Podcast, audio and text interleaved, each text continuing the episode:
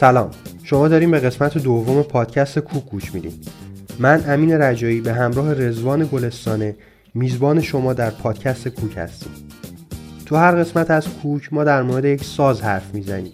از سرگذشت و تاریخچهش تا جایگاه فرهنگیش بهترین نوازنده هاش و هر چیزی که در موردش برامون جذاب بوده.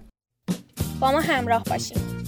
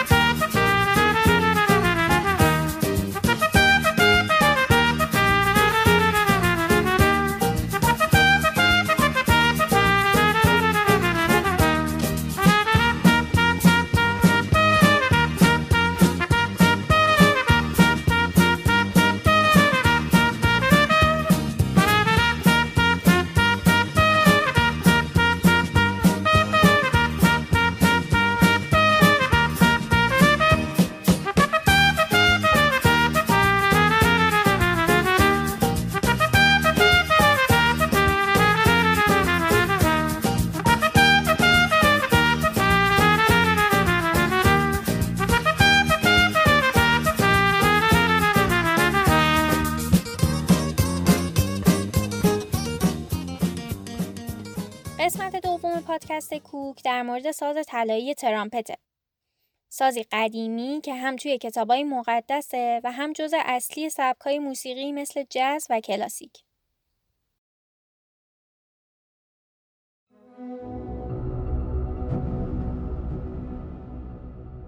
همه چیز در یه چشم به هم زدن اتفاق افتاد. جلوی چشماش. درست مثل وقتی که ساعتها رویا رو فقط در چند لحظه می‌بینی. هوا بوی نم می‌داد و باد موهای لختش رو به پیشونیش میکوبید صدای رعد و برق سکوت صحرا رو میشکست. دوازده نفر از همراهانش کمی دورتر داشتن در مورد محصول خوب گندم اون سال حرف می‌زدن. ولی اون کلمه ای از حرفاشون رو نمی‌فهمید. چشمای زاغش به یه نقطه روشن قرمز در آسمون دوخته شده بود. که داشت نزدیک و نزدیکتر می‌شد.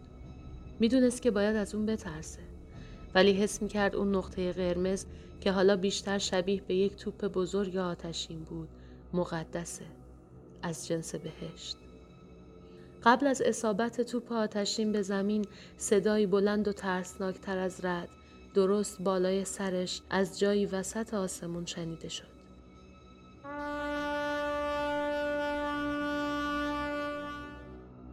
انگار کسی در شیپوری دمیده بود و همه مردم زمین این صدا را شنیده بودند. در زمانی کمتر از یک تپش قلب دقیقا در جایی که توپ به زمین خورده بود خون مثل فواره از همه جا بیرون زد. خون تمام مردمی که اونجا بودند. درختها و ساختمونا در آتش می سوختن ولی چمنها هنوز سبز بودند. دوباره صدای سهمگین شیپور از آسمون بلند شد. صدا فرق داشت. انگار فرشته دیگه ای داشت در شیپور میدمید. این بار به جای توپ کوهی از آتش به دریا اصابت کرد و رنگ آب از خون ماهیا قرمز شد. گوشش پر بود از صدای جیغ خدمه کشتی های در حال غرق شدن و بچه هایی که از ترس دیوار آبی بزرگی که به سمتشون میومد به آغوش مادرشون پناه برده بودن. ولی اون خشکش زده بود. اوزا تازه داشت کمی آروم می‌شد که دید فرشته سوم داره شیپور رو به دهانش نزدیک می‌کنه. وای نه. دوباره نه.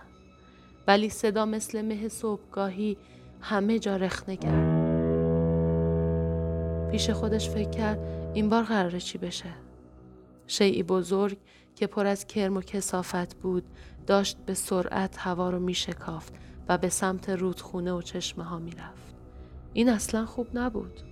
اون دید که مردم چطور از آشامیدن آب آلوده یکی یکی میمردن. کسی جایی در شیپور چهارم دمید. دیگه همه فهمیده بودن که هر صدای شیپور مقدمه اتفاقی ناگواره. ولی این بار چیزی با زمین برخورد نکرد. همه حراسون به اطرافشون نگاه می‌کردن و گوششون رو گرفته بودن که حداقل غافلگیر نشن. اما توی یه چشم به هم زدن همه جا تیره شد. خورشید نصف شده بود و در اون تاریکی حتی ستاره های راهنما هم معلوم نبودن.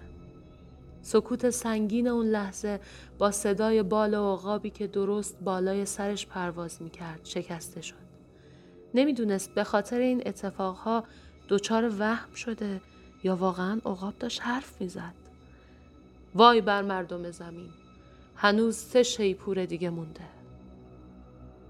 صدای شیپور پنجم خیلی متفاوت بود. ترسناکتر و سهمگینتر. همه ستاره ای رو دیدن که محکم به زمین خورد و یه دره بی انتها درست کرد. از دره انقدر دود بیرون اومد که نور بیرمق خورشید نصفه رو هم تار کرد. هیچ کس جایی رو نمی‌دید و صدای حرکت ارتشی از جانورها از همه جا شنیده می‌شد. و بعد همه از درد فریاد کشیدند. میلیون ها ملخ وحشی به مردمی که نشانه خدا روی پیشونیشون نبود حمله کردند و اونها رو شکنجه دادند.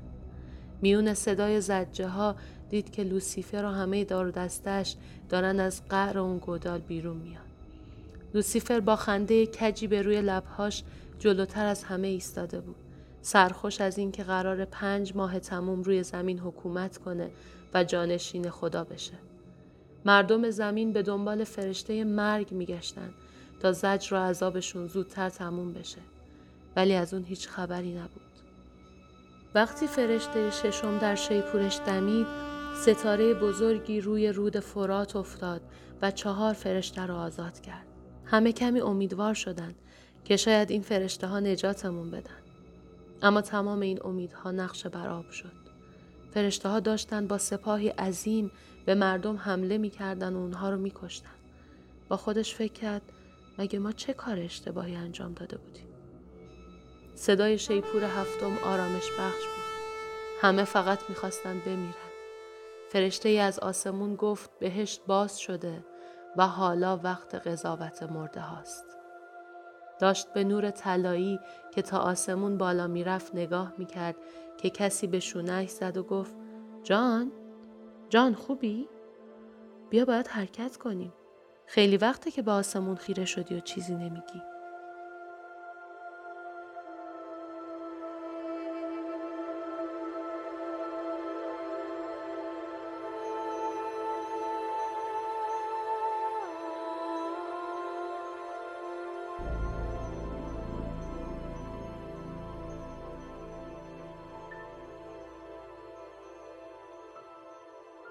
چیزی که شنیدین برداشتی از داستان هفت ترامپت از فصل ششم کتاب مکاشفه یوهنا در عهد جدید به روایت تحمین رجایی بود. ترامپت جز خانواده بزرگ سازهای بادی و از زیر شاخه مفصل سازهای برنجیه. یعنی میشه یه ساز بادی برنجی. بیاین خیلی فنی این قسمت رو شروع کنیم و یه نگاه به ریشه کلمه ترامپت بندازیم. ترامپت ریشه فرانسوی داره و معنیای قدیمیش میشه فریب دادن و کلک زدن. بعضی از منابع دیگه میگن قدیما به معنی در شیپور نواختن هم بوده که انگار بیشتر این کار رو برای شوخی و خنده می‌کردن. یه چیزی تو مایه داستان چوپان دروغگو خودمون. ترامپت جز اون سازاییه که واقعا نمیشه مبدع دقیقش رو مشخص کرد. اون اولا یعنی 1500 سال قبل از میلاد مسیح اصلا به این ساز ترامپت نمی‌گفتن. اولین نشونهای اجداد ترامپت یعنی چیزی که بیشتر شبیه به شیپور ایرانیا یا شوفار یهودیا بوده تو معبد توتنخامن مصریا پیدا شده. یه جفتساز برونزی و نقره‌ای که می‌گفتن جادویی هم بوده و هر کس توی اونا میدمیده بدون شک یه جنگ راه میافتاده. این دوتا ساز تنها نمونه های ترامپت پیدا شده توی مصر هستن. یونانی های باستان هم یه ساز شبیه به ترامپت داشتن که اسمش سلپینکس بوده. این ساز از جنس برونز و استخون حیوونا بوده. هرچند استفادهش بیشتر قبل از جنگ بوده و برای فراخوندن سربازا. چون با وجود اینکه سلپینکس صداش پرقدرته ولی بازم زورش به صدای برخورد کلی شمشیر به سپر و درد مجروحا نمی‌رسیده. یه استفاده دیگه یونانیا از همین ترامپت یا سلپینکس برای ساکت کردن جمعیت بوده. توی المپیکای باستانی و معروفشون هم از این ساز استفاده می‌کردن.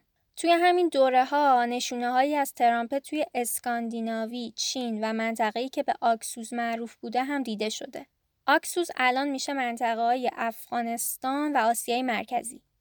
همونطور که از این تاریخ ها می‌تونیم حدس بزنیم بیشترین کاربرد ترامپت تو دنیای قدیم در زمان جنگ بوده وقتی که از صدای پرهیجان و قویش به عنوان یه مهره دلگرم کننده برای جنگجوهای خودی و دلسرد کننده برای دشمن استفاده می‌کردن بعدها ترامپت بیشتر حالت آلارم رو به خودش می‌گیره برای اعلام وقت شکار یا حضور ملکه و پادشاه تا همه متوجه و آماده باشن که اولیا حضرتا دارن میان خب تا الان دیدیم که از ترامپت بیشتر استفاده غیر موسیقی می شده.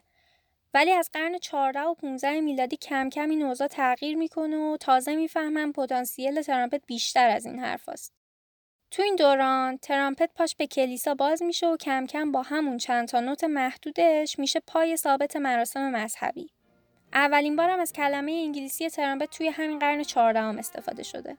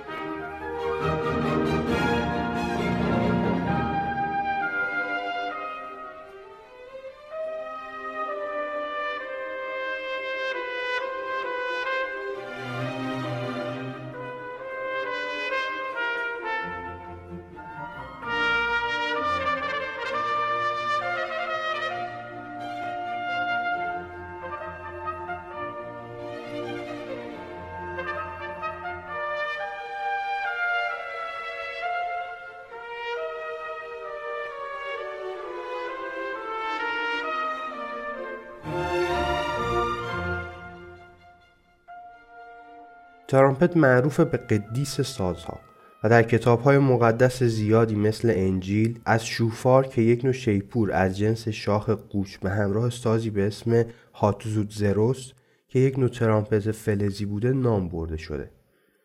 طبق این کتاب حدود سه هزار سال پیش این سازها در معبد سلیمان نواخته می شدن و از اونا برای ویران کردن دیوارهای اوریها شهری در منطقه فلسطین امروزی استفاده شده.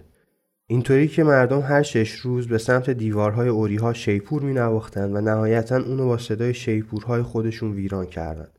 البته بعدا باستانشناسا با حفاری ثابت کردند که این داستان فقط یک افسانه است.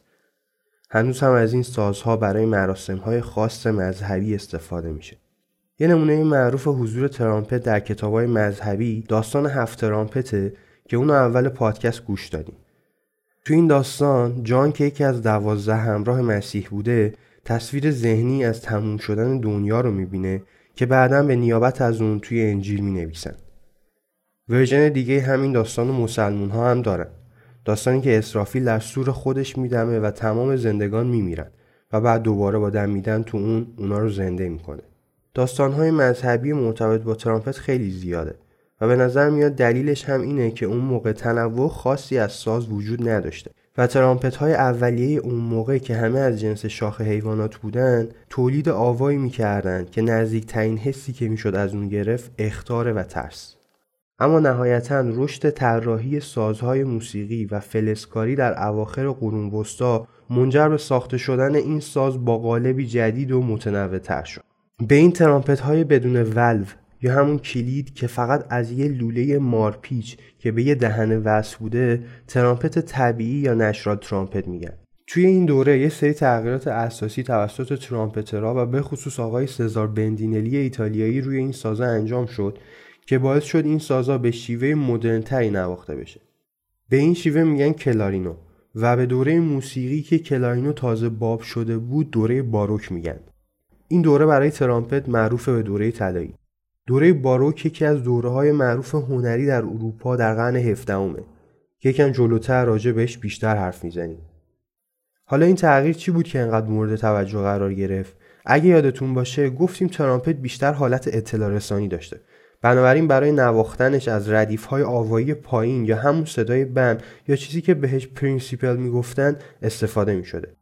این حالت مناسب با آهنگ های فنفر بوده. فنفر به موزیکای کوتاهی می‌گفتند که با سازهای بادی برنجی برای ورود افراد مهم استفاده می‌کردند. مثل این.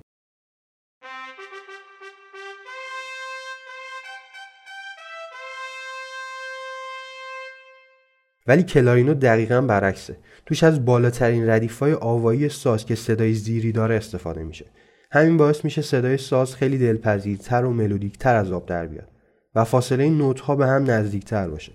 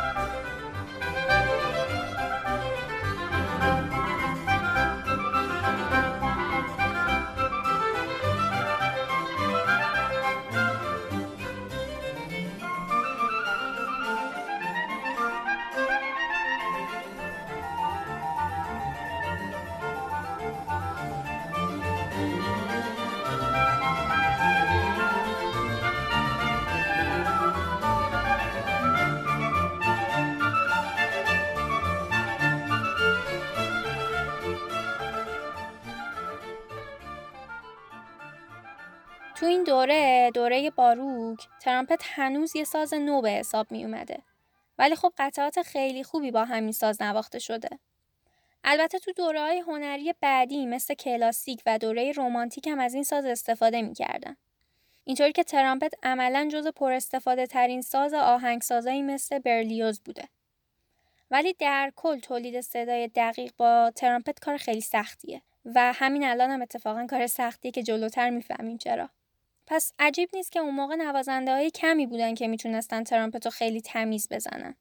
همین مشکل باعث می شده خیلی از آهنگسازا با چالش تولید تنوع موسیقی روبرو بشن و تو دوره کلاسیک موسیقیدانایی مثل وبر و بتهوون کمتر یا اصلا از این ساز استفاده نمی‌کردن. البته این موضوع در مورد موتسارت و پدرش صدق نمی‌کنه چون موتسارت توی چند تا از قطعه معروفش از ترامپت استفاده کرده به هر حال این خلای تولید نوت باعث شد که دوباره وسط های قرن بیستم این ساز احیا بشه و شکل جدیدتری به خودش بگیره. ولی خب قبل از اون یعنی تو قرن 18 هم آنتوان واینرژی اتریشی نسخه کلیددار این ساز رو ساخته بوده که این کار نواختن دقیق ترامپت رو خیلی راحت تر کرد. خب جا داره اینجا یه نگاه کوتاه به دوره های موسیقی بندازیم. این دوره به ترتیب اینجوری بودن.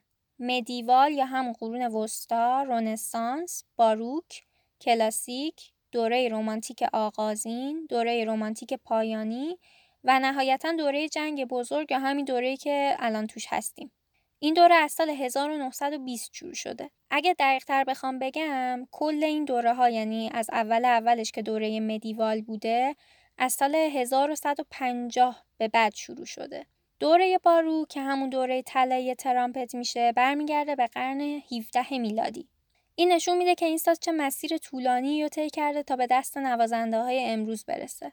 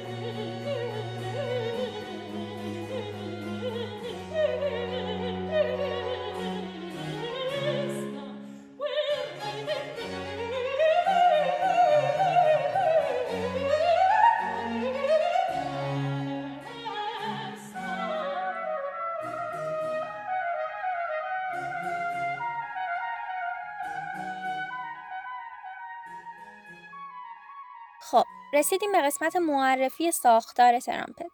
برای اینکه درک بهتری از ترامپت داشته باشیم اول باید یه نگاه به خانواده بزرگ سازهای بادی برنجی بندازیم و ببینیم که دقیقا به چه نوع سازی بادی برنجی گفته میشه. تو نگاه اول خیلی ساده به نظر میاد هر سازی که از جنس برنج باشه و بشه توش فوت کرد ولی خب اصلا اینجوری نیست. و توجه کنیم که توی سازهای بادی برنجی نوازنده فقط توی ساز فوت نمی‌کنه. چون عملا اینجوری صدایی تولید نمیشه به جاش نوازنده با لباش و با استفاده از تکنیکی به اسم بازینگ صدایی رو تولید می‌کنه و اون رو به وسیله سرساز یا ماوث پیس توی لوله رزونیتور یا تشدید کننده ساز میفرسته. از هارمونی این دوتا با هم صدای ساز تولید میشه. نقش سرساز این وسط اینه که صدای نوازنده رو تشدید می‌کنه. اگه به ریشه اسم این سازها هم دقت کنیم همین ساز و کار رو متوجه میشیم. چون به سازهای بادی برنجی لب رو سونزم میگن. که از واجه های یونانی لب و صدا تشکیل شده. در واقع مهمترین چیزی که توی سازهای بادی برنجی مهمه اینه که صدا توسط لب یا همون بازینگ تولید بشه و خیلی مهم نیست که جنس ساز حتما از آلیاژ برنج باشه. اصلا کلی از سازهای این خانواده مخصوصا قدیمی ترا جنسشون از برنج نبوده یا از چوب درست می شدن یا شاخ حیوونا یا حتی شیشه. البته برعکسش هم برقراره کلی ساز از جنس برنج داریم که جز این خانواده نیستن. پس کلید تشخیص اصلی سازهای بادی برنجی از بقیه سازها اینه که به نحوه تولید صدای اون ساز توجه کنیم. روی اکثر سازهای بادی برنجی اگه دقت کرده باشین یه سری کلید یا همون ولوه که این ولوا به سرپیستون ها یا لوله های کوچیکی وصلن. فشار دادن این دکمه ها باعث باز و بسته شدن قسمت های مختلف لوله میشه و باعث میشه اون لوله ها طولانی تر بشن. این خانواده شامل کلی ساز میشه و طبیعتا دستبندی های مختلفی براش انجام شده. بعضی از این دستبندی ها با توجه به شکل ساز بودن، بعضی هم طبق زیر یا بم بودن صدایی که تولید می‌کنن. اما کلا اعضای اصلی این خانواده اینان: ترامپت، کورنت، شیپور فرانسوی که بهش کور یا همون هورنم میگن، ترومبون، باریتون، یوفونیوم، توبا و سوسافون. عکس همه این سازا رو ما قراره توی page اینستاگراممون منتشر کنیم. برای خود ما هم سوال بود که چرا ساکسیفون توی این دستبندی ها نیست. خب دلیلش اینه که اصلا این ساز بادی برنجی نیست. ساکسیفون ساز بادی چوبیه. دلیل اینکه اسم این خانواده از سازها بادی چوبی هست و اینکه اکثرا از جنس برنج هستن اینه که سازهای اولیه این خانواده از جنس چوب بودن مثل نی. توی این قسمت و قسمت بعدی از پادکست کوک ما فقط به دسته ترامپتا از این خانواده بزرگ کار داریم.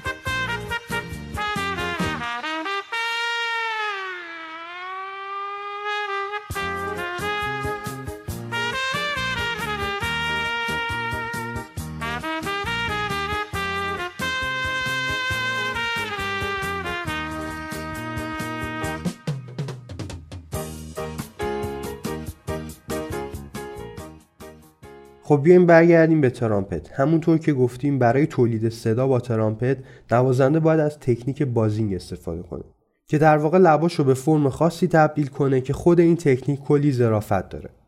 برای اینکه شفافتر بیان کنیم تصور کنید روی زبونتون مو نشسته و بدون کمک دست می‌خواید اون از روی زبونتون بردارید. این فرم نزدیکترین فرم به حالت بازینگ ساونده.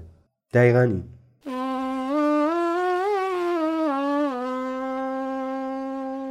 بازینگ اولین شرط تولید صدا توی ترامپته.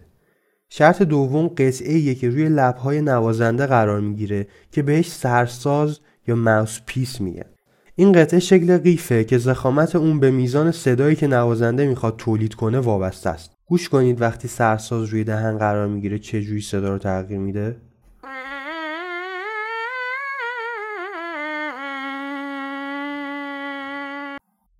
در نهایت هم صدا روی ساز با سرساز و با تکنیک بازینگ به این شکل میشه.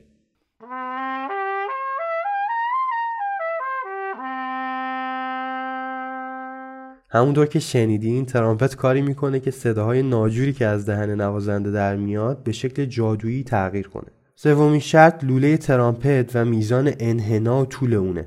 روی لوله ترامپت سه یا چهار کلید یا همون ولو هست. که با فشار هر کدوم از اونا طول لوله ترامپت افزایش داده میشه و نهایتا pitch صدا کاهش یا افزایش پیدا می‌کنه همونطور که گفتیم تو نسخه های قدیمی مرتبط با دوره باروک و کمی بعدتر این کلیدها وجود نداشتن بعضی از ترامپت ها کلید تخلیه آب، لوله متحرک تنظیم و گیره انگشتی هم دارن. شما می‌تونین اجزای یک ساز ترامپت متداول رو توی page اینستاگرام ما به آدرس کوک پادکست ببینید.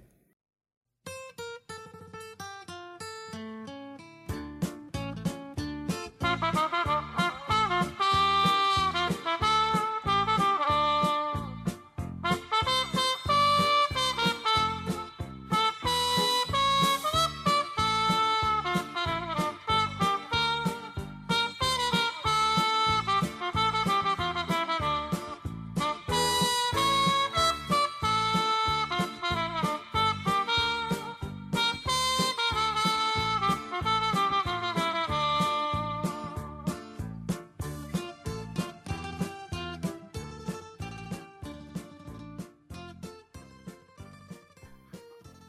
معروف ترین کوک خانواده ترامپت ها سازی با کوک سی بموله. البته این ساز کوک های لا دو ره می می بمول سل هم داره. اینکه کوک این ساز روی این نوتا هستن به این معنیه که نوت آغازین اونا با این نوتا شروع میشن و هر کدومشون کاربردهای مختلفی دارن. مثلا ترامپت هایی که کوک نوت دو هستن بیشتر تو ارکسترهای آمریکایی کاربرد دارن. اگه یادتون باشه گفتیم در آوردن صدای نوت ها با ترامپت کار سختیه. همین باعث شده هر کسی به تناسب نیازش یه ترامپت جدید بسازه. پس خانواده این ساز خانواده خیلی بزرگیه. برای همین ما فقط بعضی از سازهای معروف این خانواده رو معرفی می‌کنیم. بذاریم با یکی از معروف ترین ها شروع کنیم. ترامپت بی بمول یا همون ترامپت B flat این مدل همون ترامپت معمولیه که عموما همه دیدن. ترامپت های B flat ساز اصلی کنسرت های سازهای بادی برنجی. این ساز ترامپت اصلی لوی آرمسترانگ ترامپتر افسانه دهه 20 آمریکا هم هست. به جز نسخه ترامپت باروک که قبلتر بهش اشاره کردیم نسخه مادر و در واقع جد همه سازهای ترامپت اسلاید ترامپته که بهش ترامپت کشویی هم میگن. و هیچ کلیدی روش تعبیه نشده و در دوران رونسانس تو قرن 14 بیشتر معمول بوده.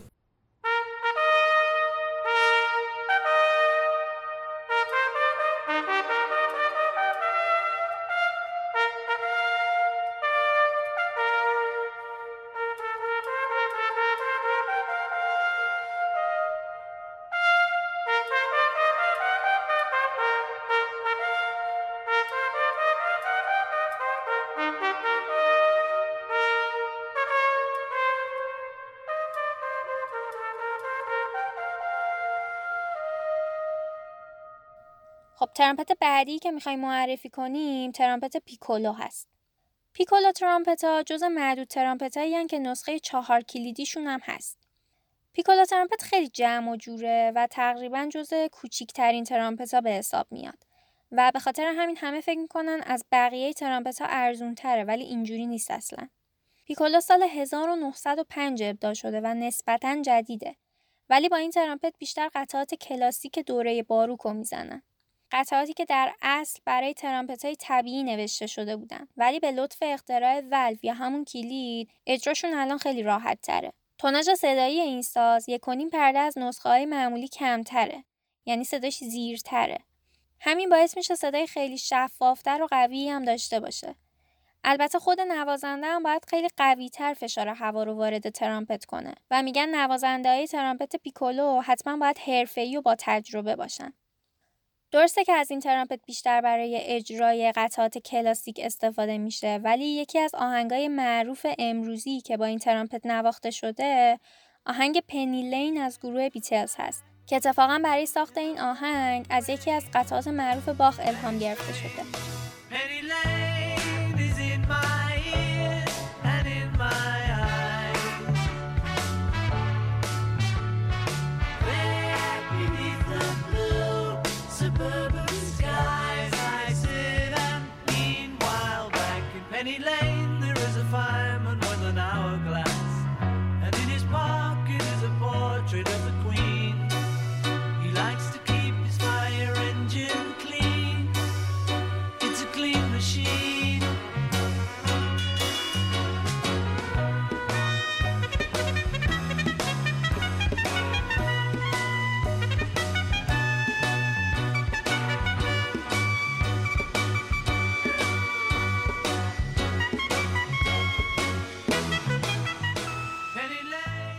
دسته ترامپت های بعدی بهشون میگن soprano bugle. این ترامپت ها کوکشون روی کلید سوله. زادگاه این ساز هم موسیقی های ارتشه و خیلی از نوازنده های ترامپت ارتشی از این ساز استفاده می‌کنن. این ساز هم نواز ساز درام در موسیقی های نظامیه. از اعضای دیگه خانواده ترامپت ها می‌تونیم به pocket trumpet که خیلی کوچیک هستن و صدای گرمی هم دارن اشاره کنیم. bass trumpet ها، herald trumpet ها و flumpet ها هم جز پر استفاده ترین ترامپت های دنیا هستن. اینا فقط چند نمونه از ترامپت های معروف هستن. اگه بخوایم همه رو معرفی کنیم مثلا mini trumpet یا P trumpet یا بقیهشونو و تفاوتاشون هم بگیم فکر کنم یه چند ساعت طول بکشه. همین تفاوت ها باعث میشه که یه نوازنده ترامپت بر اساس سلیقش و البته آوایی که می‌خواد تولید بکنه بیاد یه دونه از اینا رو انتخاب بکنه البته خب کارکرد اونا هم مهمه ما می‌دونیم که موسیقی مرزی نداره ولی معمولا برای اجرای موسیقی جاز از ترامپت های بی فلت، پاکت ترامپت ها و پیکولو ترامپت ها استفاده میشه.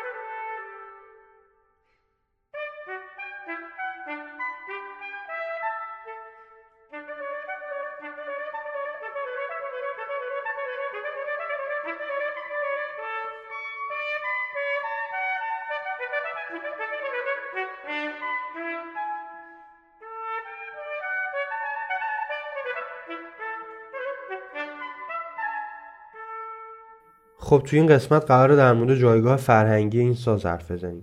حرف زدن در مورد جایگاه فرهنگی ساز ترامپت بدون اشاره کردن به موسیقی جز غیر ممکنه چون ساز ترامپت یکی از سازهای اساسی در موسیقی جزه البته جز انقدر بزرگه و چیز برای گفتن داره که ما نمی‌تونیم اونو توی این یه قسمت توضیح بدیم و تمامش کنیم. برای همین تصمیم گرفتیم اونو خورد خورد توی هر قسمت از سازهایی که در ارتباط با موسیقی جز هستن توضیح بدیم. قبل از هر چیزی بذارید بگیم که موسیقی چطور باورها رو تغییر میده و چه ابزار قدرتمندی برای صلح و عدالته.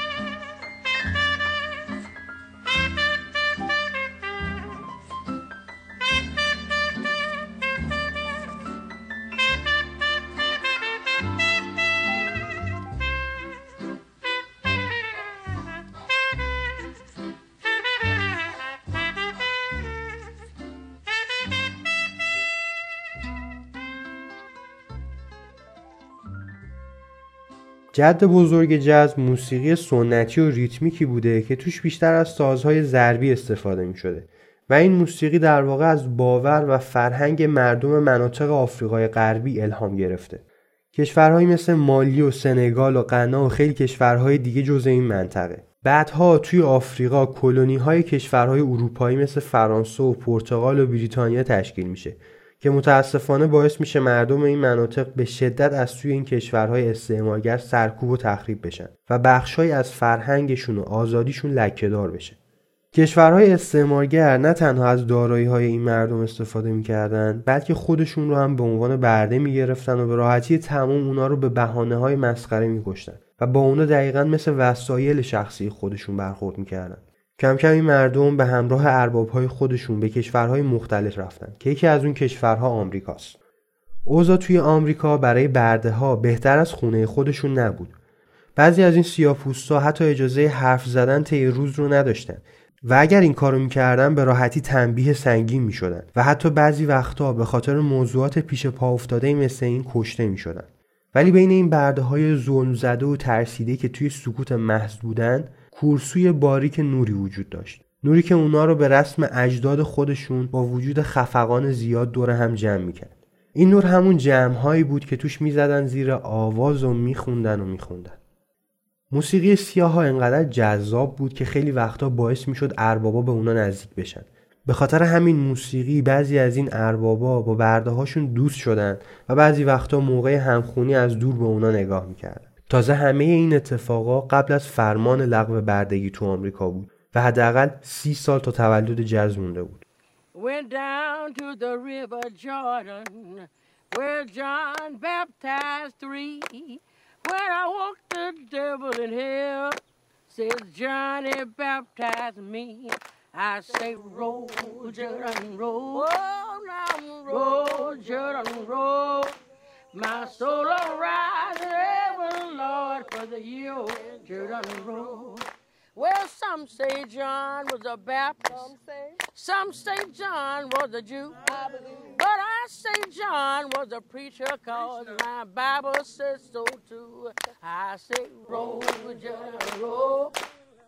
Roll, Jordan, roll. My soul arise in heaven, Lord, for the year when Jordan roll. Hallelujah, roll, Jordan, roll. Roll, Jordan, roll. My soul arise in heaven, Lord, for the year when Jordan roll. Hallelujah, roll, Jordan, roll. Roll, Jordan, roll. My soul arise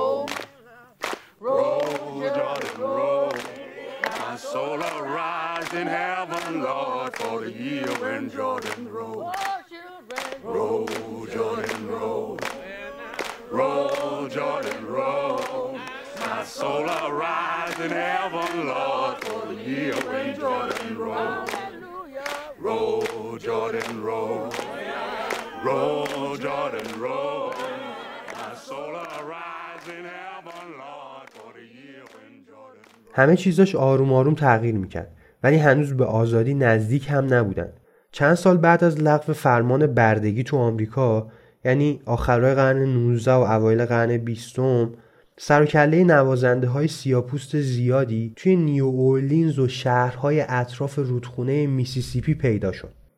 این نوازنده های آفریقایی آمریکایی به رسم اجداد خودشون توی گروه های بزرگ با هم جمع می شدن و ساز می زدن و می خوندن. خوندنشون الهام گرفته از سبک آهنگ های کلیسای سیاپوستا بوده. شاید همین دلیلیه که موسیقی جز ساختار پرسش و پاسخی داره دقیقا مثل وقتی که توی کلیسا واعظ حرف می‌زنه و حضار جواب میدن این گروه ها پایه های اولیه تشکیل موسیقی جز و دوران طلاییش و البته بلوز شدن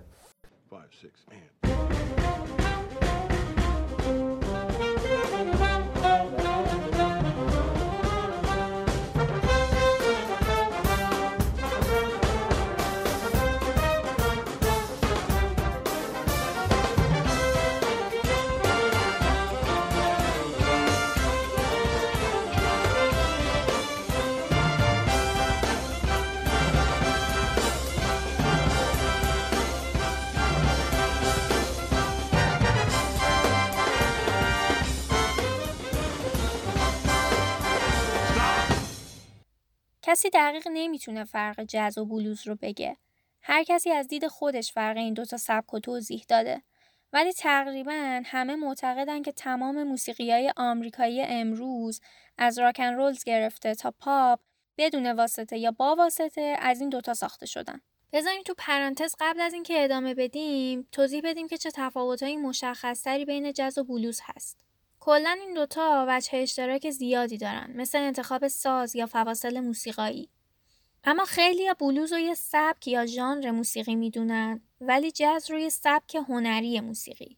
تولد جز برمیگرده به 1892 و دوران طلاییش از سال 1920 به بعد بوده. ولی تولد بلوز برمیگرده به 1899. خیلی اینجوری تحلیل می‌کنن که بلوز زیر شاخه ای از جزه و یا برعکس. ولی بیشتر مثل این میمونه که این دوتا با هم برادرن. اینم بگم که دنیای جز خیلی بزرگه و فقط به موسیقی ختم نمیشه. لوی آرمسترانگ گفته اگه بخواین بدونین جز چیه هیچ وقت نمی‌فهمین. بعضیا هم جز رو به عشق تشبیه کردن. میگن وقتی عاشق میشین خودتون می‌دونین که یه اتفاقایی داره میفته ولی نمی‌تونین اونو توصیف کنین. جز پیچیده است، خلاقانه است و البته گوش دادن بهش جذابه. خیلی از نوازنده های سبک جز که جلوتر مفصل راجع بهشون میگیم در لحظه می‌زدن یا همون بداه نوازی می‌کردن تا دقیقا همون حسی رو که اون موقع داشتن رو منتقل کنن. یه جورایی انگار خودشون رو غرق در موزیک می‌کردن. برای همینه که میگن جز نشون دهنده همه ارزش های آمریکاییه. ارزشهایی مثل آزادی، ریسک پذیری، تفاوت فرهنگی، خلاقیت و دموکراسی. میگن توی گروه جز حرفه‌ای هر سازی صدای مستقل خودشو داره. دقیقا مثل دموکراسی که هر کس حق رأی داره. اینم بگم که نوازنده ها و آهنگسازای جز سواد موسیقی بالایی داشتن. اوایل قرن بیستم جز از موسیقی که فقط برای یه گروه خیلی کوچیک توی آمریکا بود رشد کرد و خیلی زود تبدیل شد به موسیقی محبوب تموم آمریکا. نه تنها خود موزیکش بلکه فرهنگی که با خودش داشت. از لباس پوشیدن و رقص گرفته تا رفتارهای اجتماعی. War years always bring on new fads and tastes, and the strangest taste around is the excitement generated by the musical noise called jazz. This strange music has been accused of everything, including the bad weather and the present decay شهرهایی مثل سنت لوئیس، کانزاس، شیکاگو، نیویورک و قبل از اونا نیو اورلینز تبدیل شدن به مهد موسیقی جاز. حالا کم کم نوازندههای سفید پوستم کنار سیاه پوستا می نواختن. جالب اینه که اولین رکوردی که از جَز وجود داره رو یه band کاملا سفید پوست زده. موسیقی که به قول خود سیاه پوستا نسخه آبکی جَز بوده تا شنونده های بیشتری از اون خوششون بیاد. متاسفانه ظلم می‌تونه خیلی طولانی و تخریبگر باشه. ولی با این حال جَز حالا صدای مردمی شده بود که یه روز به خاطر حرف زدن کشته می شدن. تو چند دهه بعد پای جز به رادیو باز میشه و این موسیقی رو جهانی می‌کنه. آمریکایی‌ها امروز میگن جز هدیه آمریکا به دنیاست. این همون دلیلیه که نه تنها موسیقی جز رو میشه توی فیلمای اون دوره شنید بلکه تقریبا تمام انیمیشن های اون دوره هم از جز برای فضاسازی استفاده می‌کردن. حتی این موضوع توی نسل بعدی انیمیشن ها هم ادامه داشت. مثلا توی انیمیشن پلنگ صورتی یا تاموجری. خیلی جالبه که بدونید توی تاموجری تقریبا هر جا دوتا کاراکتر دارن ساز می‌زنن دقیقا از نوتای واقعی استفاده می‌کنن. یعنی اینجوری نیست که فقط یه ساز رو توی دستشون گذاشته باشن. و اگه به دستاشون نگاه کنین متوجه میشین که واقعا دارن ساز می‌زنن. و همینجوری فقط آهنگ رو انیمیشن نذاشتن. والدیزنی هم از همون اولا تا الان توی انیمیشن های مختلفش مثل دامبو، 101 سگ خالدار، گربای اشرافی و انیمیشن های امروزی تر مثل نمو، والی، شگفتانگیزان و شرکت هیولاها از جز استفاده کرده. حتی این کمپانی جشن سالانه ای داره به اسم دیزنی جاز سلبریشن. برای مرور خاطراتمون قسمتی از انیمیشن تارزان رو براتون پخش می‌کنیم.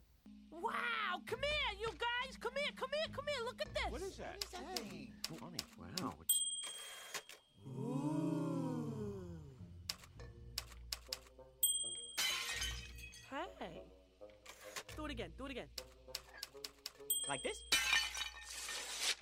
Yeah. Yeah. Rip it. Ding, I love that part. Let me hear it, big fella. now, hit it. yeah. Oh! Nice. What the heck? Uh, Bye-bye. Turkey. Yeah, I did. Now, hit it. Come on, Tento. Oh, I love it. Stay with me, fellas. I feel something happening here.